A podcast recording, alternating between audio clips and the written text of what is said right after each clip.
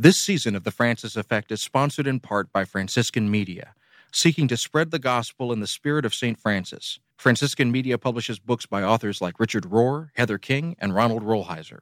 Get 25% off your first order in the store when you use the code FrancisFX. That's Francis, the letter F, and the letter X at franciscanmedia.org. That's franciscanmedia.org. This season of The Francis Effect is brought to you by Liturgical Press in Collegeville, Minnesota. Liturgical Press is a trusted publisher of resources on liturgy, scripture, theology, and spirituality, evolving to serve the changing needs of the Christian church. They produce resources for pastoral leaders, teachers, engaged learners, and all readers looking for quality books on faith and culture. Lit Press books are available at your favorite book retailer and online at litpress.org.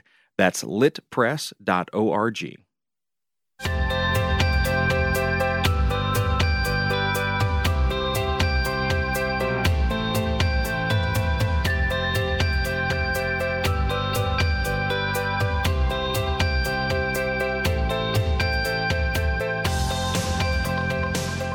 Hello, and welcome to the Francis Effect podcast. My name is David Dault. I host a radio show called Things Not Seen about culture and faith, and I'm an assistant professor of Christian spirituality at the Institute of Pastoral Studies at Loyola University Chicago. I'm here with my friends Heidi Schlumpf and Father Dan Horan. Heidi is executive editor and vice president of National Catholic Reporter, a publication that connects Catholics to church, faith, and the common good with independent news, analysis, and spiritual reflection Father Dan is the director of the Center for Spirituality and professor of philosophy, religious studies, and theology at St. Mary's College in Notre Dame, Indiana. Every couple of weeks, we get together to discuss news and events through a lens of our shared Catholic faith. Heidi, welcome, and how have you been? Well, I've been busy, David, as I know we always say that, but it's all been good things. It's been great to get out and about and be going to various events. I think I might have shared before that I had been heading to an event at Loyola University here in Chicago. And then also I was headed down to Catholic Theological Union for twice for events already. And I'm going again tomorrow night for one of their events.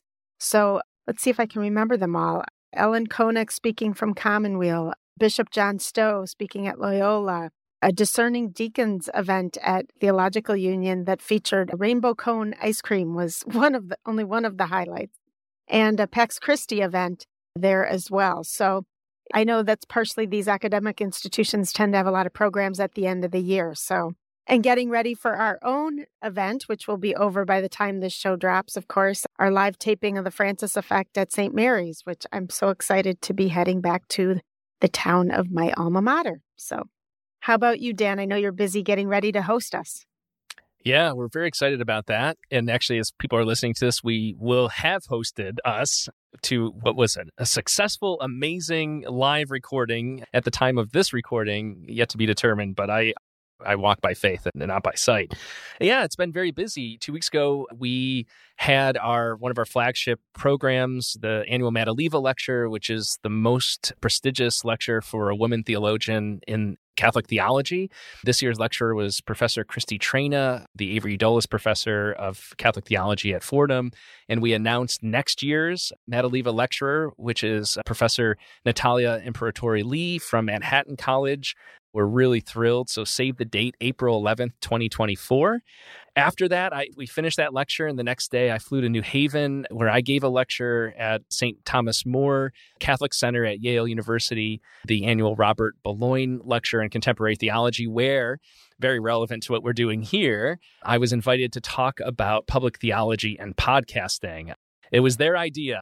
I hadn't really given a ton of thought prior to the invitation some months ago to thinking theologically, kind of analytically about the podcast. And it was both intimidating and exciting, and I hope reflective. I, at various times, I qualified it by saying I'm speaking for myself and not for Heidi and David, but they did get ample shout outs. And there are a lot of folks who I met over the weekend at the lecture before and after who are fans of the podcast. So, so shout out to all those who joined us in person or virtually at Yale. It was a real blast. So, thanks also to the folks at St. Thomas More who who hosted me, and then just a shout out as well that here at St. Mary's College we've got a lot going on, and one of the things that we're really excited about, in addition to hosting the Francis Effect this coming Thursday or yesterday, if you're listening to this as it drops, is the annual International Thomas Merton Society Conference, which is taking place June 22nd to 25th.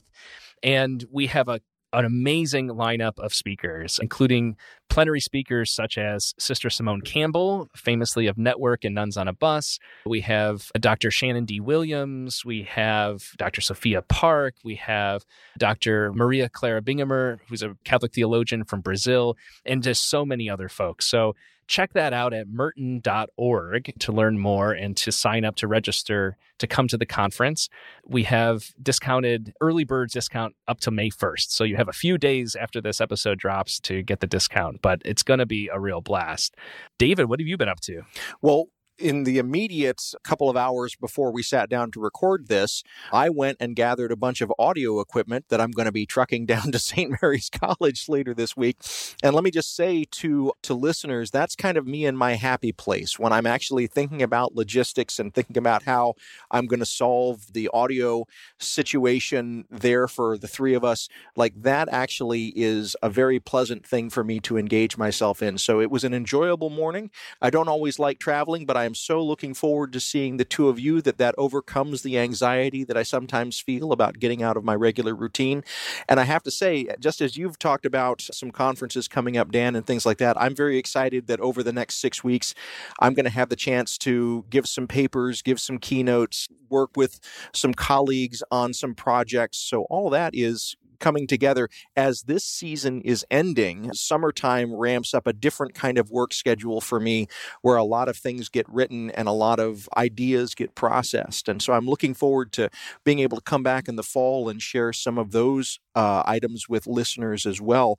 I'm just, I'm very excited to have spring be here. I really enjoyed the winter. I think folks have heard me say before that I really love the cold weather, but I also like the transition of seasons as things start to blossom on the trees and we begin to have a little bit more erratic weather. Like we've had a lot of rain here in Chicago, but it's still pretty chilly. And so it's just a very comfortable time for me to layer up and move about in the sunshine, which is kind of good for my head. So all that is going really well. And I have to say, Dan, I really enjoyed the talk that you gave up at Yale, and thank you for making that available and sharing that with us. I'm going to do my best to put a link to that on the show notes as well so listeners can avail themselves of that. But it was just a really amazing analysis and some very generous comments about Heidi and myself. I'm just grateful. I was grateful to get a chance to look back at our six year history with you. That really brought a lot of warmth to my heart. I just want to say how grateful I am to you for that.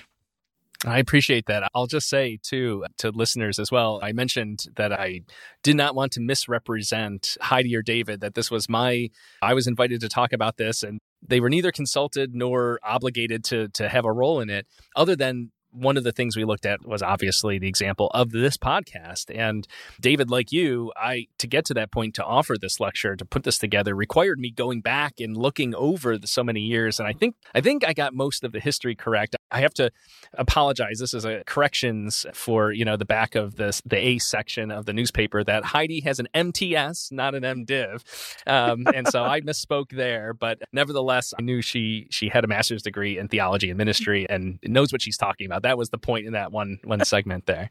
I also had a chance to listen to the talk. I listened to it while I was out walking, and it was really interesting to me too. Not just because it was about parts of it were about this podcast, but your connection to doing public theology. I just thought was really grounded and super interesting. And as somebody in media who believes in embracing what's good about new media as a way to bring the news and bring the gospel, I really appreciated your openness to it while acknowledging its limitations as well. So if listeners do have a chance to listen to it and we can provide the link, it's worth your time. I agree.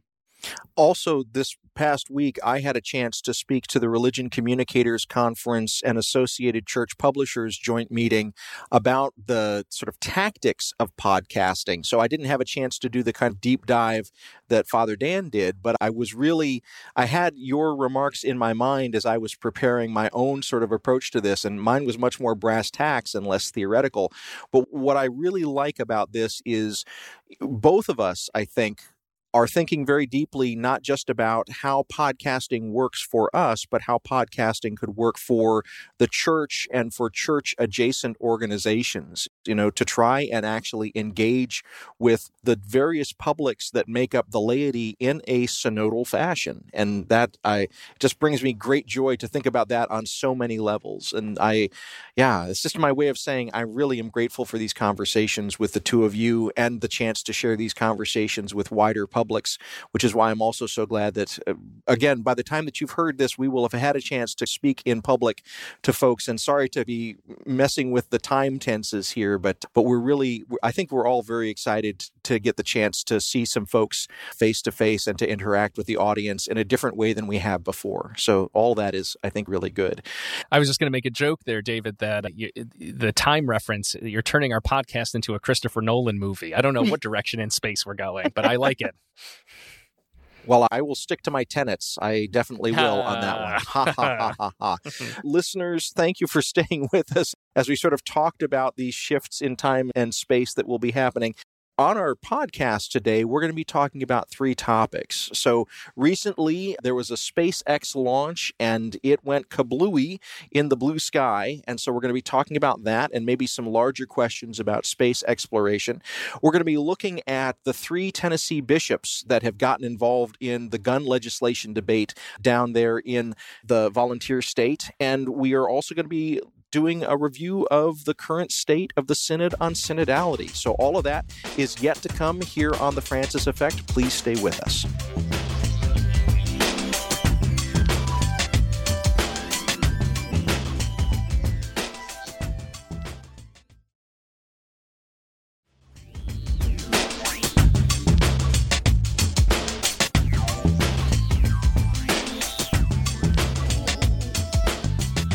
Welcome back to the Francis Effect. I'm Heidi Schlumpf, and I'm here today with Dan Horan and David Dault. Every couple of weeks, we get together to discuss a variety of topics from a perspective informed by our shared Catholic faith. On the morning of Thursday, April 20th, a new kind of powerful rocket named Starship, designed by the private space company SpaceX, was launched from a site in South Texas and exploded in the air of the Gulf of Mexico minutes after takeoff. The rocket had no crew on board, and there are no reports of injuries or casualties from the explosion. The Starship rocket was the first of its kind. Designed by SpaceX, which is owned by billionaire Elon Musk, the rocket was made to be entirely reusable. Most rockets include components such as fuel cells that are one time use and are often jettisoned in the process of leaving Earth's orbit or later in space. The design of this rocket was a game changer, according to experts who hailed the engineering progress despite the failure of this particular launch.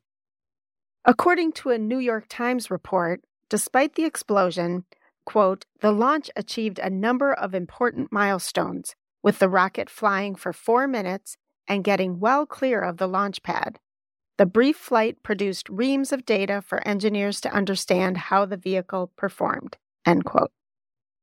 The Starship rocket is the result, in part, of Musk's dream of someday sending human astronauts to Mars. In the meantime, NASA and other agencies see the development of an entirely reusable rocket as beneficial in closer missions to the moon or to space nearer to Earth. That this engineering development and investment in new rocket technology comes from a for profit company like SpaceX, as opposed to a more traditional national organization like NASA, is a reflection of the shift to the privatization of space exploration over the last few decades.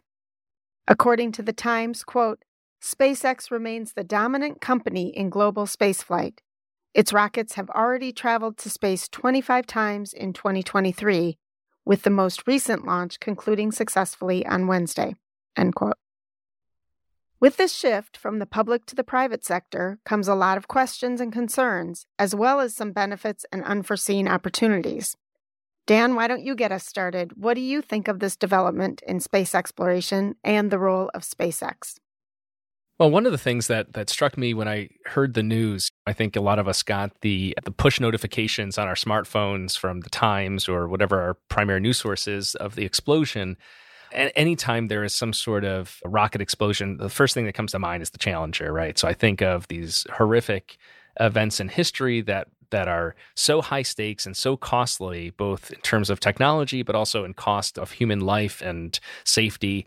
So I was happy to hear that there were no casualties, that there were no reported injuries in this case, that this was, in fact, intended to be a test launch. So I didn't realize that until after the fact. So I'm grateful for that. I want to acknowledge that from the outset.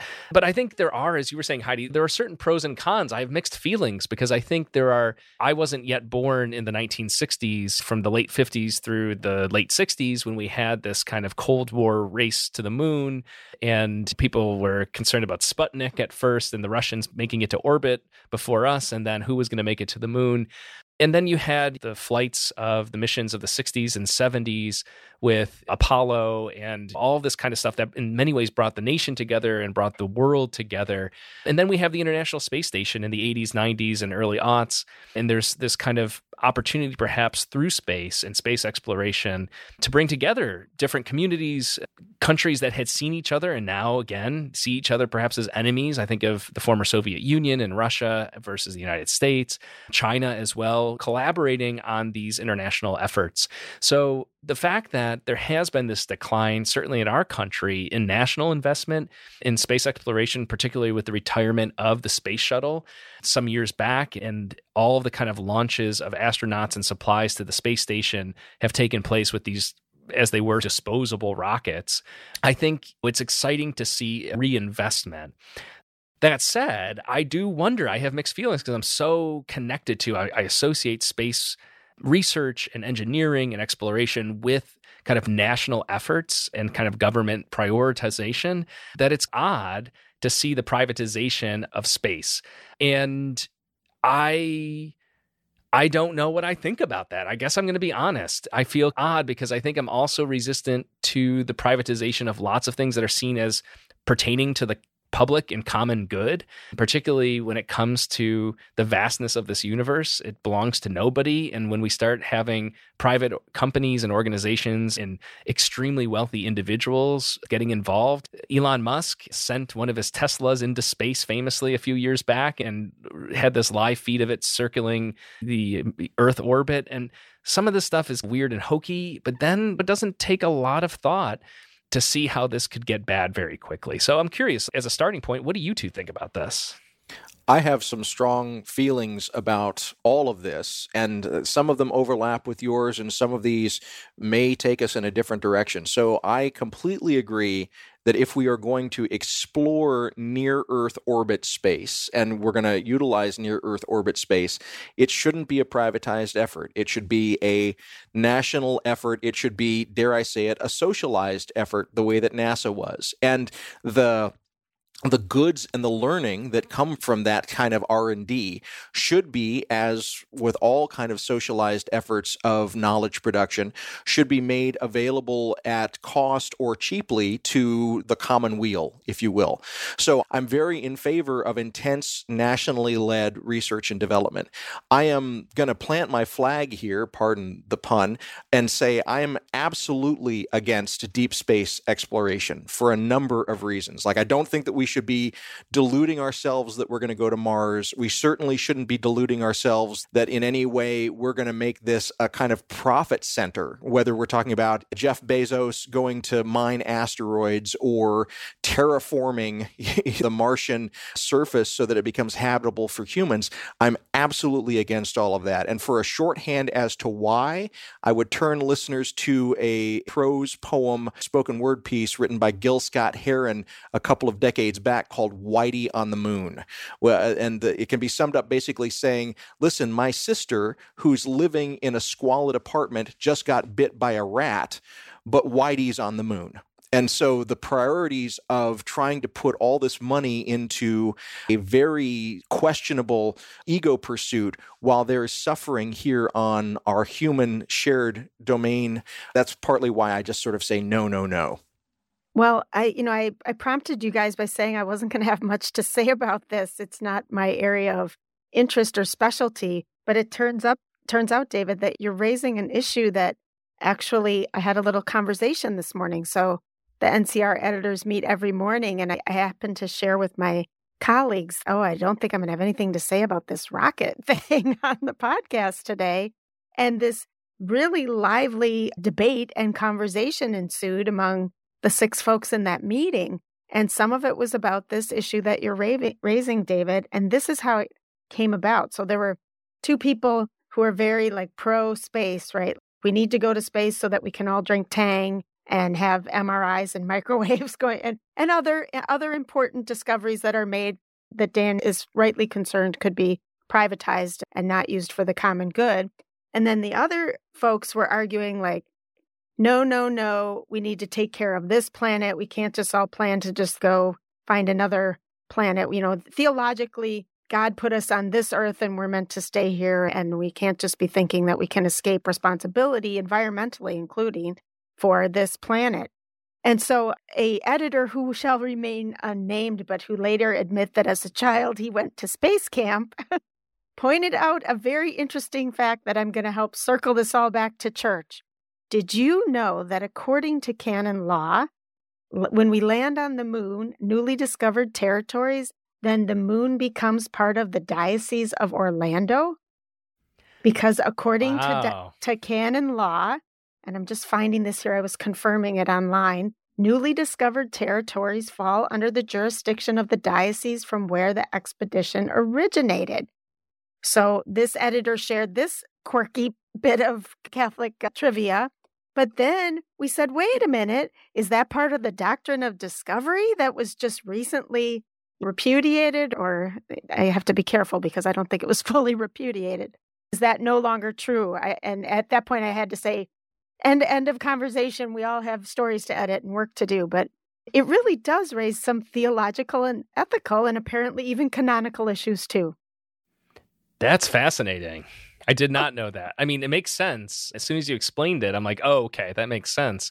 But isn't that something? Yeah. So I wonder what the Archbishop of Orlando thinks about Friday during Lent abstention from meat in space or something like this. the kinds of things that bishops often have to jump into and offer dispensations from. I just want to build on that. I recently read a fascinating book called Astrotopia. And one of the core critiques of the book is that when we're looking at these kinds of efforts of privatization of deep space exploration, like Jeff Bezos or Elon Musk, there's an entire narrative of abandonment that goes on with that. Basically, our Earth is over and we now need to figure out some other way to go and exploit new territories. And so that ties in with this idea of the doctrine of discovery. It ties in with this idea of rapacious capitalism that sees no natural limits to itself. And so I think that that we can really bring a theological critique here and say if we assume that mastery of the earth or be fruitful and multiply means destroying everything and leaving it like so much rubbish in our wake, then yeah, let's go and let's destroy the entire universe. But I would like to subscribe to a different narrative, one that is, I think, much more Franciscan, that says we are here as caretakers and we are here to be in harmony with the world that we have been so graciously given. And it's not ours to destroy and it's not ours to use literally as a launching pad to greater and greater things. We need to be content with what we have. Well, I would just one little qualification there that actually the Franciscan approach is even more radical, which is not that we're caretakers. We are, but caretakers as members of the same cosmic family. And so there's there's something to be said about the fact that we are part of creation. We are part of the cosmic world. As the quote often attributed to Carl Sagan says, we are literally star stuff. The heavy metals and elements and nitrogen and all these kinds of things that are that make up who we are are forged in the heart of stars. And so there is a kind of cosmic connection but because of that i think your point david is well put that that we have a lot more reflection that's necessary about our place within the cosmos and our place on this earth and i don't know that we've given a lot of attention to what we have to use catholic language what we have done and what we have failed to do when it comes to our relationship to the more than human world so it turns out that there are a lot more interesting angles to this story than just discussing Elon Musk. So a lot of theological, moral issues, and maybe even environmental issues. I find it interesting for us to plumb those a little bit. But we have two other topics to attend to in today's podcast. So for now, we'll leave it here and possibly come back to it again in the future. You're listening to The Francis Effect.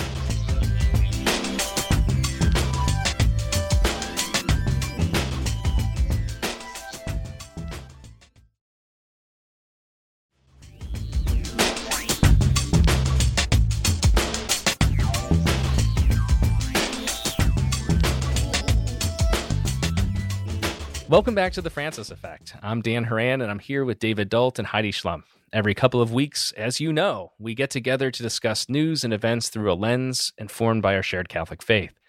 Four weeks ago, a horrible mass shooting at Covenant Christian School in Nashville rocked the communities of central Tennessee and brought national attention once again to our national epidemic of gun violence. In a recent episode, we talked about the saga at the Tennessee Capitol as Republican lawmakers attempted to silence and eject three Democratic legislators who stood in solidarity with thousands of students and families who were calling for gun control. Now, the three Catholic bishops of Tennessee have joined more than 130 religious leaders in the state, adding their names to a letter calling on Republican Governor Bill Lee and the legislature to enact tighter gun restrictions, including so called red flag laws. The letter, which was led by a state coalition calling for firearms restrictions, Voices for a Safer Tennessee, was signed by Bishop Mark Spalding of Nashville, Bishop David Talley of Memphis, and Bishop Richard Stika of Knoxville, as well as the Tennessee Catholic Conference. Bishop Spalding and a number of Catholic priests also joined in an April 18th public event in Nashville called Linking Arms for Change, organized by Voices for a Safer Tennessee. The event formed a three mile long chain of concerned citizens throughout downtown Nashville, ending at the Capitol. A similar event was held in Knoxville on the same day. Unfortunately, not all Catholics were pleased by the visible witness of these bishops. Far right organizations, such as the website Church Militant and the Lepanto Institute, issued statements condemning the bishops and insisting that gun violence must be viewed as a spiritual crisis, not a political one. David, you joined the Catholic Church in the Nashville Diocese, and both of your children were born, and one was baptized in the Memphis Diocese. What does all of this have you thinking about? Well, first of all, I'm grateful that the bishops uh, joined with this public witness. I think it was timely. I think that it was very appropriate. So I disagree with our friends at Church Militant and the Lepanto Institute. However, I found myself repeatedly wishing that instead of being joiners, these three bishops who are I, I, believe these three bishops are in pretty close contact with one another. The Tennessee Catholic Conference is a reflection of the wills of these three bishops. And so they have a political lobbying arm that they've been sort of working and creating there. I wish that they had been more at the forefront of actually being leaders in this instead of followers. And so that's my great disappointment. I wish that bishops would move from simply being vocal on one particular issue and would become much more vocal across a range of issues that have to do with the protection and the sanctity of life. And there are a few that I can think of that are more pressing right now than gun violence. But unfortunately, we have, as we've talked about many times on this program, a, a real kind of lodestar around the abortion issue or around the pro life issue. And we tend to see our church leadership ignore or pass over these other opportunities to, to be vocal and to speak out. I've mentioned that my, my wife, Kira, when she worked at U.S. Catholic, anytime there was something going on with abortion, she could expect to get a fax from the USCCB pretty quickly. But anytime that there was another life issue in any capacity, there was silence on the fax machine and silence from the USCCB. So that's my frustration. I'm curious what you two think. Yes, David. Well, I, I double checked because I was thinking in the back of my mind, like, uh, that I hadn't heard something from the USCCB since the shooting in Tennessee. And of course, that was followed by shootings, plural, in Kentucky. And of course, to then just the practically weekly mass shootings that we've gotten used to in this com- country. And it is true that there was not a statement from either the USCCB or one of its committees, which is where statements usually come from, on the issue of gun violence or the need for gun legislation. That said, I praise the Tennessee bishops like you for doing this. I'd like to see them as leaders rather than followers, and I certainly have more than a few disagreements with Bishop Stika, but I'm glad to see when three bishops who may not agree on everything can come together on an issue, it it shows that there's some urgency to it.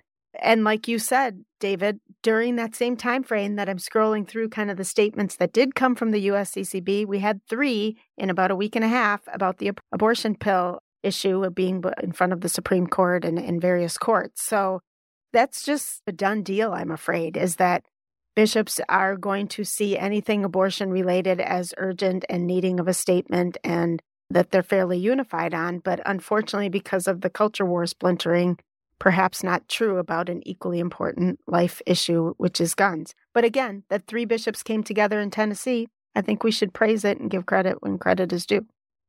Yeah, I guess this is an instance where better late than never. To David's point about the failure to lead as religious leaders. And I think sometimes, I don't want to say this specifically of the bishops of Tennessee.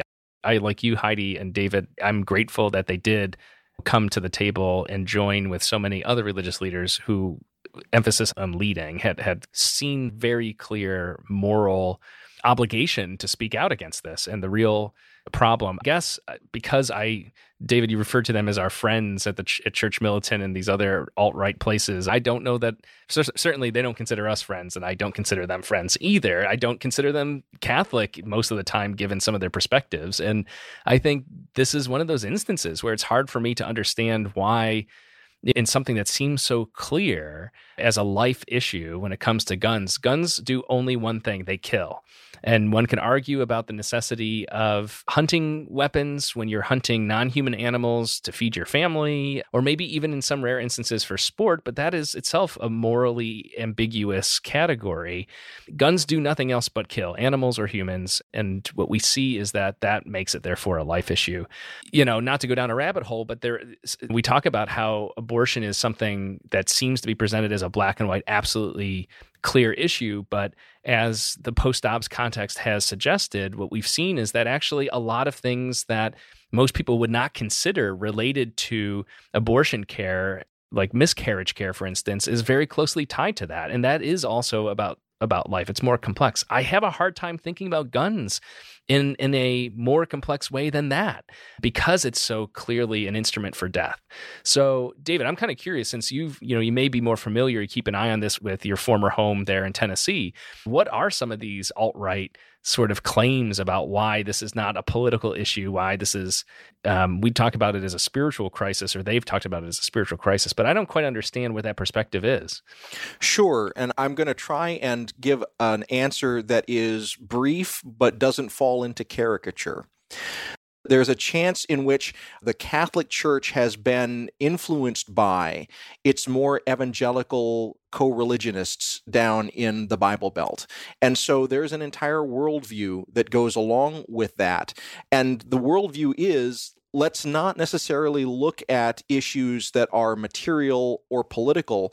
Let's try and find the spiritual forces behind this. So, if you've ever encountered the Left Behind series or Frank Peretti's book, This Present Darkness, those would be good examples of a worldview that says everything that we're seeing in terms of political conflict is actually a reflection of the deeper attempts of demonic forces to take over our world and to take our world from Christ. And so the language that comes from some of these organizations that says this should be a spiritual issue, not a political issue, they're talking about a particular type of spiritual warfare. And you can see this spilling not just into the gun issue, but even things like when they say pray the gay away, which is a shorthand for trying to cure someone of their lifestyle in the LGBTQ world, the whole sort of notion there is these unseen forces have somehow gotten in and have taken control, and we need to wrest control back from these forces, not on a physical or a material level, but on a spiritual level. Is that getting at what you were asking? I, I, think it's helpful, and I think I appreciate the kind of analogy into other areas. And for listeners, because this is an audio podcast, you can retroactively add maybe scare quotes quotes around some of what David was saying in the voice of, because I know it doesn't reflect your own views, but correct in presenting that this is what folks in this sort of perspective are thinking and how they view the world. And here's where, as a theologian, as a scholar of spirituality, I get a little bit annoyed, or maybe less than a little bit annoyed, which is in some sense, yeah, guns and gun violence and all things that we do are inherently a spiritual issue. It's a spiritual concern and crisis because we are always already spiritual beings, right? We're body and soul. We are open to the capacity of the transcendent of the divine, what we Christians call God.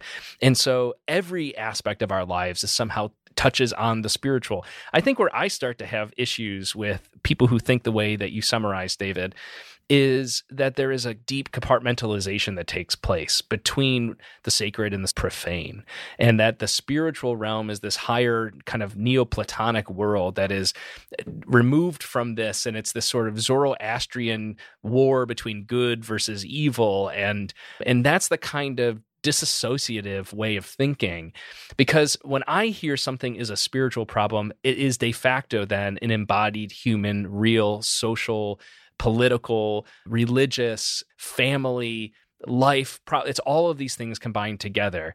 So i appreciate your characterization and i think it was a generous presentation of a summary of what others may be thinking and i would just push back against those who would hold that view and say there is no separation the physical the material is spiritual and vice versa we are single creatures brought into existence by God in a world that is open to the transcendent and that God entered into not only as the eternal word as incarnate, but the Holy Spirit who continues to draw near to us each and every day. Well, and I guess I would just connect this too to some other very sad things in the news lately. Dan, you raised the issue of the whole purpose of a gun is to kill. And is there any other more, I don't know, life giving purpose to it? And I'm struck by the conversation that I mentioned earlier that I attended among some members of Pax Christi's nonviolence initiative when we're really looking at what does the gospel call to us to in in terms of nonviolence. But it does seem to me, and again, I'm trying to be generous to people, to gun owners or people who have other perspectives, that some people see one purpose of gun ownership would be in defense of yourself or your family. And I try to be open to that desire or some people's reading of the Second Amendment that way, which I know is very debatable. And as someone who lived through, I lived in Los Angeles during the riots associated with the Rodney King verdict, when literally people were standing in front of their homes and stores with weapons trying to stop, you know, looting and destruction. But what we have seen and has been publicized in the last couple of days and weeks is the number of people who are and here come the scare quotes, defending their property and shooting innocent people who turn into a driveway or knock on a door accidentally. I'm talking about the young man, Ralph Yarl, and the carload of people who pulled into a driveway. And you have these gun owners like reflexively freaking out, perhaps even because of the race, but not always, of the young people approaching their homes it makes me think like it's not even safe to go door to door and sell chocolates for your high school band anymore because everybody is armed to the teeth like it's some sort of wild west and we all shoot first and ask questions later. So that's a long-winded way of saying that I don't even think that this idea that we need weapons for defense is is working because obviously innocent people are being shot and sometimes killed. So it's just freaking me out, these news stories lately. So, Heidi, I couldn't agree more. And one of the things that I think about a lot is once we have given up on the idea that we're going to actually be able to be peaceably interacting with one another. We are so far from the Christian ideal of blessed community and so far from the ideal of how we are called to live by Christ that I don't even see how these people can jump that gap and be like, I am going to be a successful Christian by killing everyone who comes to my doorstep with the castle doctrine. It makes no sense to me. Well, and to that point, David, to bring it back to the fourth century, St. Augustine, doctor of the church, one of the greatest theologians, his understanding of self defense was not absolute. In fact, he made it very clear, quite differently than what would happen a millennium later in the Middle Ages when the church and state had been established as the two sword theory, right? That there was this intertwining of political and military power with religious authority. But in the fourth century, as this was beginning to happen in the age of Constantine, one of the things Augustine said is, It is better for you to die a martyr than it is for you to kill another person, even in self defense.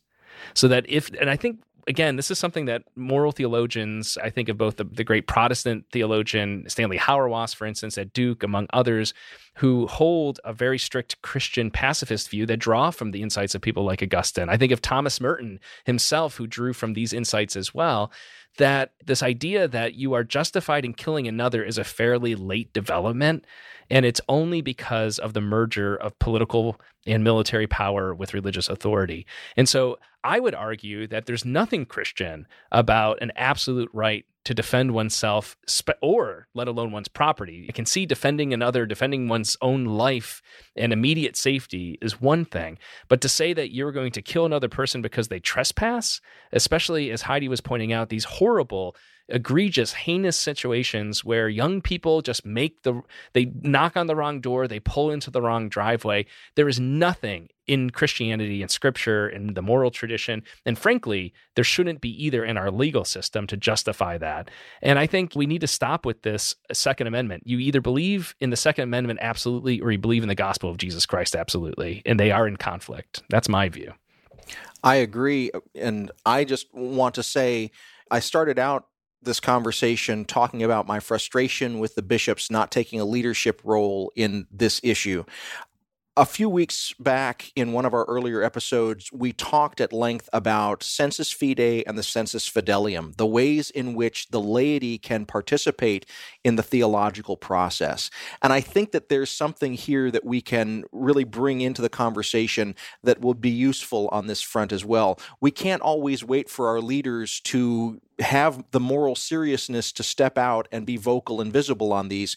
But we, as laypersons, and I say this for me and Heidi, we can step into that breach and we can actually join with others in organization and solidarity and can begin to bring a morally serious witness to the public sphere. I think that's what we've seen happen over the last four weeks in Tennessee with thousands and thousands of people coming and bearing witness at the Capitol, many of them religious, and some of them among those religious are Roman Catholics. I think that is a great starting point for us where we can begin to lead the bishops on these sorts of issues. And that would be what I would challenge our listeners to think about prayerfully. Where are you being called right now to stand in morally serious solidarity with those that are vulnerable or suffering or those that have been lost too early to the kind of violence that we're talking about? As you prayerfully discern that, and as we prayerfully discern with you, let's find opportunities to join together and to really begin to show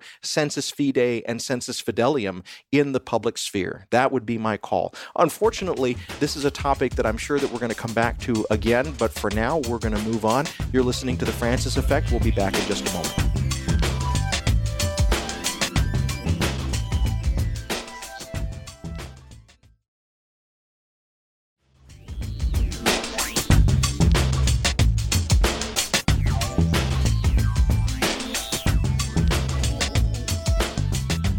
Welcome back to the Francis Effect. I'm David Dault, and I'm here with Heidi Schlumpf and Father Dan Horan. Every couple of weeks, we get together to discuss a variety of topics from a perspective informed by our shared Catholic faith.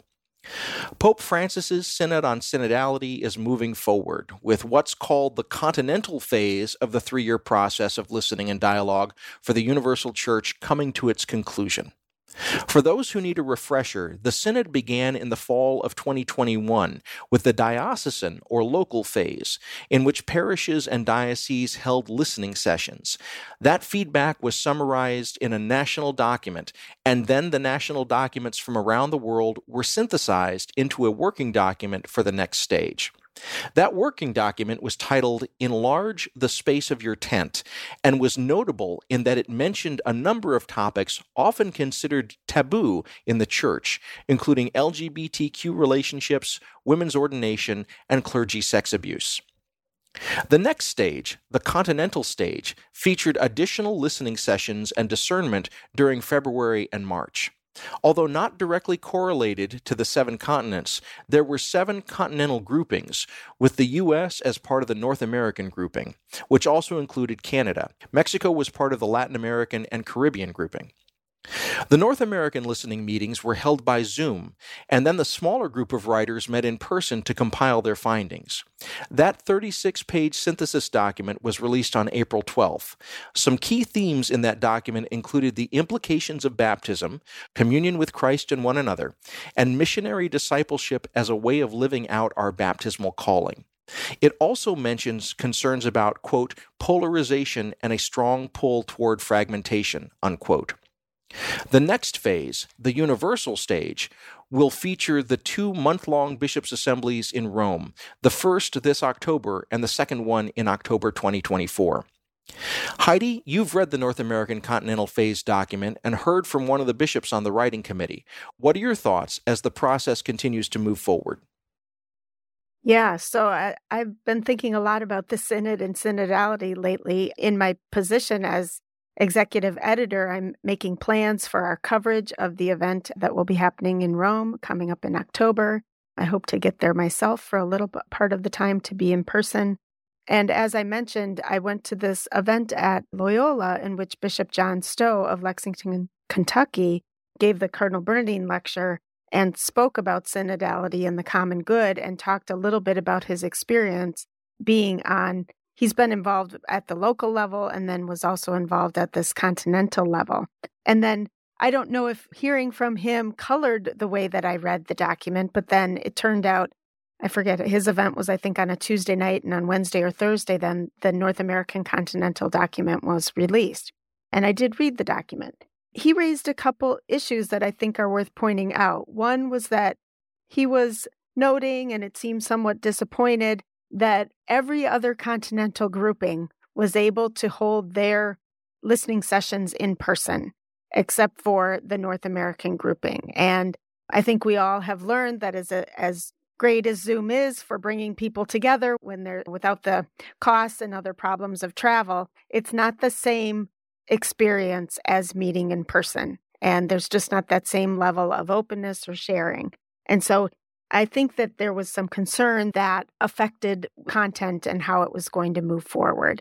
Also, it's worth noting that at this stage, we're not talking about anybody who just wants to show up at these meetings could show up. So these were specifically handpicked people by the bishops or the bishop, the archdiocese or diocese in the United States and Canada. It also sounded like there was maybe a little bit of cultural issue with the French speaking people from Canada. So it was not as easy as just everyone was talking in English. And so there might have been some issues there.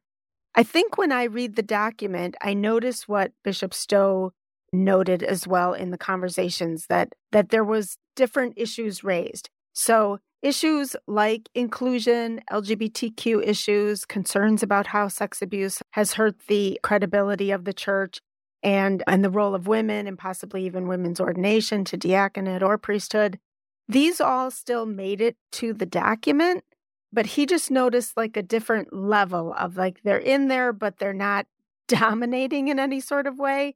And I'm just going to note that for some people, that's evidence that the process is working and that all voices are there. And our own columnist, Michael Sean Winters, said he thought the document hit all the right notes. But I read the document and I did notice it seemed to have a different tone or at least different emphasis. The three main these that you talked about in the top are there in terms of very focused on missionary discipleship and where what the call of baptism is. These are important things, but I think some I'll just say it, some progressive Catholics were concerned that as the process moved up the pipeline that some of their major concerns might be less focused on and I'm a little bit concerned that might be happening. So I'm going to trust the process and the Holy Spirit and everything. So I don't want to get too negative here, but I'll just say I, I saw some of that in the document. I agree. And that's a concern I've had all along. I've tried to keep an open mind. And to your point, Heidi, to to practice what I preach, particularly about the Holy Spirit. I mentioned St. Augustine in the last segment, and Augustine comes to mind again because one of the ways that grace functions, and for Augustine, grace is the Holy Spirit, it's the gift of God's self, is that grace functions cooperatively that we have to you know god does not compel us god does not we have free will and so we can choose to cooperate with the spirit we can choose to cooperate with god's will or not We have a whole range of categories to talk about that. So I don't want to rush ahead. It's early still, I think, in the process, and it's a three year long process ahead of us. So I don't want to like pr- pretend that I know that such and such people are or aren't or what have you participating or cooperating with the spirit. But I will say that there's a pattern of this in the synodal process, right? We see this at the consultative stages, certain things arise.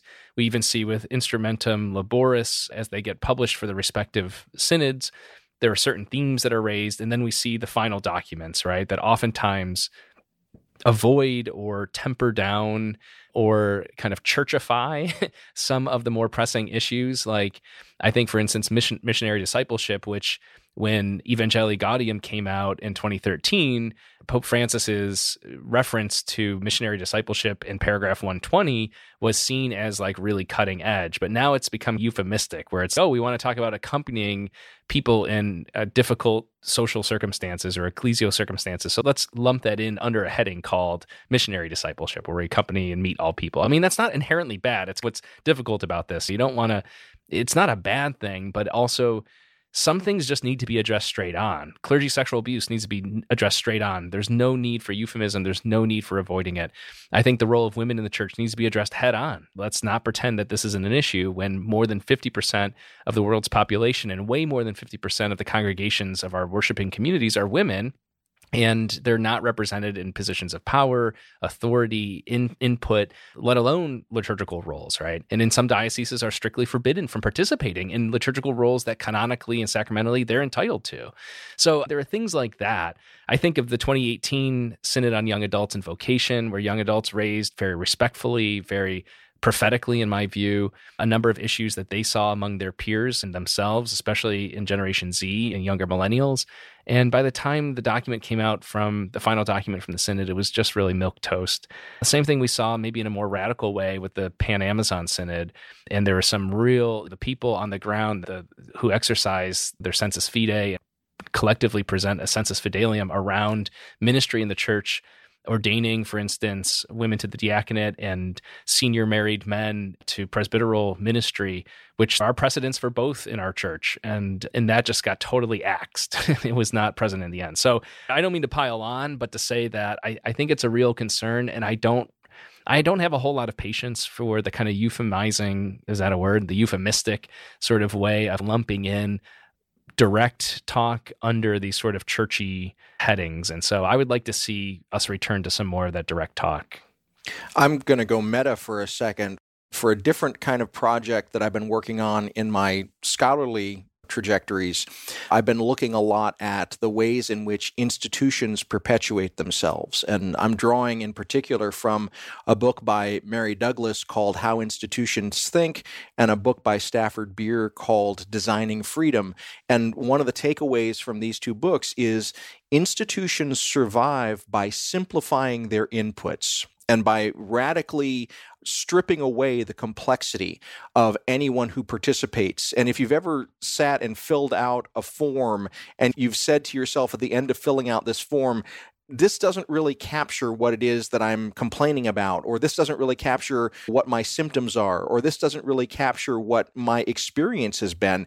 That is one example of this kind of radical simplification. And institutions do this not to care for the people that are involved in the institution, but to care for the longevity of the institution itself. And I think that we're seeing an example of that here in all of these synodal processes that you've talked about, Dan, that at every point the institution looks and said, oh, I think of that great John Mulaney joke, right? Where the Catholic Church has just changed peace be with you and with your spirit to peace be with you and also with you, that, that sort of friction there. And John Mulaney says that he was surprised when he went back after being away for a while and they had changed it to and with your spirit. And then the punchline is because that's what needed fixing in the Catholic Church. yeah. So, you know, yeah. this is the same kind of thing. Like there are real problems that are being named by the participants in this synodal process women's ordination to the diaconate, the inclusion and vulnerability of LGBTQ persons, the role of women generally, the role of the vulnerable generally. The institution looks at that and says, wow, those aren't the problems that we want to deal with because those are complex and they would involve giving up some of our authority and our comfortable access to violence and to authoritarianism. So let's instead reframe these problems so that they fit with what we actually want to deal with and what we actually want to acknowledge. And that's your sort of example of lumping things under missionary discipleship as the great catch all. So I'm I'm not exactly cynical about this process, but I wish that the Catholic Church could be prophetic instead of predictable in this kind of institutional maneuvering. But unfortunately, it's predictable. Yeah, I think it's also a kind of ecclesiastical spring cleaning when you have a deadline, something's coming up and you don't really want to deal with it. So you're like, you know what I need to do? I need to vacuum. That's what I need to do. That's that's the Mulaney thing. And I also want to say too, I, I agree with you. I, I may sound cynical, and on some topics I am, but in this case, I really have been like so many people hopeful and continue to be. But I do think that there is a way in which the synodal process may be a last straw. And if church leaders, and I know Pope Francis does care about this, is concerned about disaffiliation, is concerned about people leaving the church, then you need to hear what their cries are. You know, to quote, paraphrase Psalm 34, like to hear the cries of the poor, to hear the cries of the vulnerable, to hear the cries of the people who don't feel welcomed. And if we don't do that, then there's no complaining that is toler- should be tolerated about disaffiliation and why the numbers are down. Yeah, I am cynical. it's, a part, it's a hazard of the job, I think, in journalism. And I want to praise David's alliteration, the idea of versus being prophetic versus predictable. But I will say, I think there's a little bit of something that I think I am observing going on is that people who would identify as more traditionalists maybe were sort of negative about this whole process of synodality in the beginning and did not get on board with it. And so maybe didn't show up to events that were being held at the parish or diocesan level, did not contribute their input. And so a lot of these early documents had a lot of the voices of the marginalized and the disaffected, which I agree with you, Dan. It should be front and center because these are the things that need fixing. And I just wonder as the process moves forward and up, that we're having more involvement from more institutionally connected type folks, handpicked by the bishop and that sort of thing. And so their voice is valid as well. There's one note one note in the document is that in addition to talking about the pain or the suffering, I forget the language around people who might feel called to ordination or who for various LGBTQ issue, there was also the pain and suffering held up by people who want the Latin Mass and are having restrictions on it. No, so, uh, no, I'm just, I'm gonna. uh, sorry, I'm just saying false that, equivocation. Is that what that is? There? Yeah. Well, I'm just saying that all issues deserve to be at least in there at some point. But I guess my concern is, and I want to do Bishop Stowe justice and say that in his talk, he also was very clear, quoting Pope Francis, that this is not a what's the language that he uses legislative process, that this is not just like the majority votes and then we get some sort of winner at the end of the synod, and that this is a process where we all have to be willing to listen to the other. We all have to be willing to not just look for our pet issue or whatever. That said, I'm going to be looking for my pet issues or issues of the most oppressed people that I think don't usually get to be heard because I think that synodality will be a failure if it doesn't allow those voices to come forward. Yeah, and I just want to say too, I think, yeah, there is a space for everybody to offer their feedback. I mean, that is the purpose, right? And so to take seriously the walking together, that is the people who feel burned by the Latin Mass restrictions, that people feel lots of different things. And I want to honor that. But I do file an amicus brief along with David's objection, which is these are not the same things. It's uh, there's an irony here too, because people who of a certain sort of worldview will use language like the gay lifestyle or something as if this were a choice that somebody was opting into, like signing up for Gwyneth Paltrow's Goop email or something, like a lifestyle guru. When we're talking about s- sexual orientation, sexuality, and gender, we're talking about people as they are, as they're created, as they're created by God into this world. And that is like we talk about race, like we talk about other things related to that when we talk about our preferences for liturgical styles or music or smells and bells, we are actually talking about a lifestyle. We're talking about your Latin lifestyle. You're talking about your late Renaissance lifestyle. We're talking about your Tridentine lifestyle in cosplay sometimes, right? We don't live in the 16th century anymore. So I think those are actually false equivalents, which is an understatement perhaps. But I do think they need to be, they deserve to be raised and they should be recorded, they should be included. But let's, we have to distinguish. You know, I, I, often say everyone's entitled to their opinion, but not all opinions are equal. and we're all entitled to our feelings because there's to some extent outside of our control, but we can't conflate feelings with opinions. And I think that's what we see play out here sometimes is that people, for instance, who are fond of the Latin Mass lifestyle feel sad, feel angry, feel hurt, that's not being promoted in the way that they would like. And oftentimes those communities have expressed that they would like it predicated of everybody. So it's not just promoted for themselves, but it's a uniformity that they desire.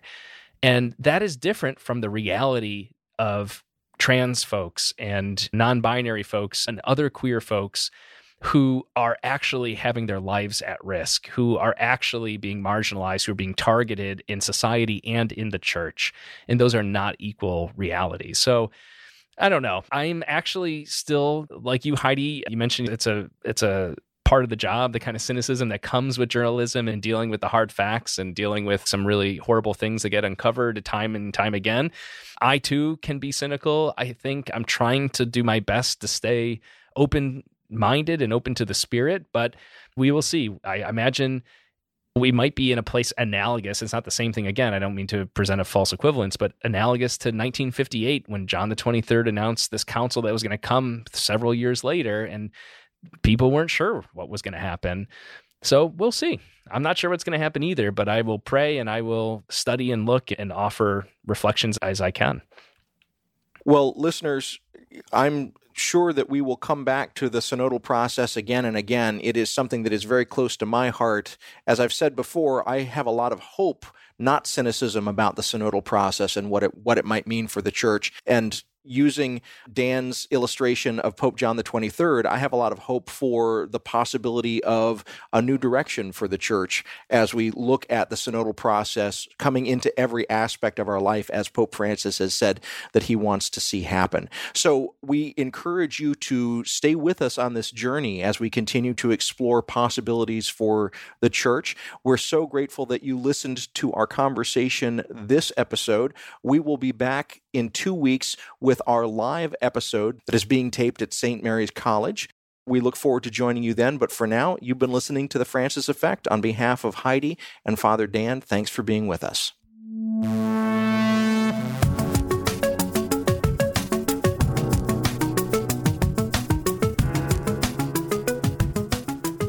The Francis Effect is produced by Sandberg Media LLC and is recorded remotely in Chicago, Illinois and South Bend, Indiana. It's edited by me at the William Adams Studios in Hyde Park on Chicago's beautiful South Side. The opinions of this program are our own and do not reflect the positions of any organizations with which we may be affiliated. We want to give a shout out to the Salt and Light Catholic Media Foundation. They are not affiliated with our program, but they did give us their kind permission to use the name The Francis Effect, and we appreciate it very much. Please check out their good work at slmedia.org. This show is made possible in part by our Patreon supporters, and if you'd like to join them, please go to patreon.com slash francisfxpod. We appreciate it very much. Please follow us on Twitter and Facebook. Both of those are at francisfxpod, and our website is also francisfxpod.com. Please tell your friends about the show, and if you're here for the first time, we have seasons and seasons of episodes that you can go back to and listen to for your heart's content. We're so glad that you're here. Heidi and Father Daniel and I will be back in about two weeks. We're looking forward to being with you then. Thank you again for listening.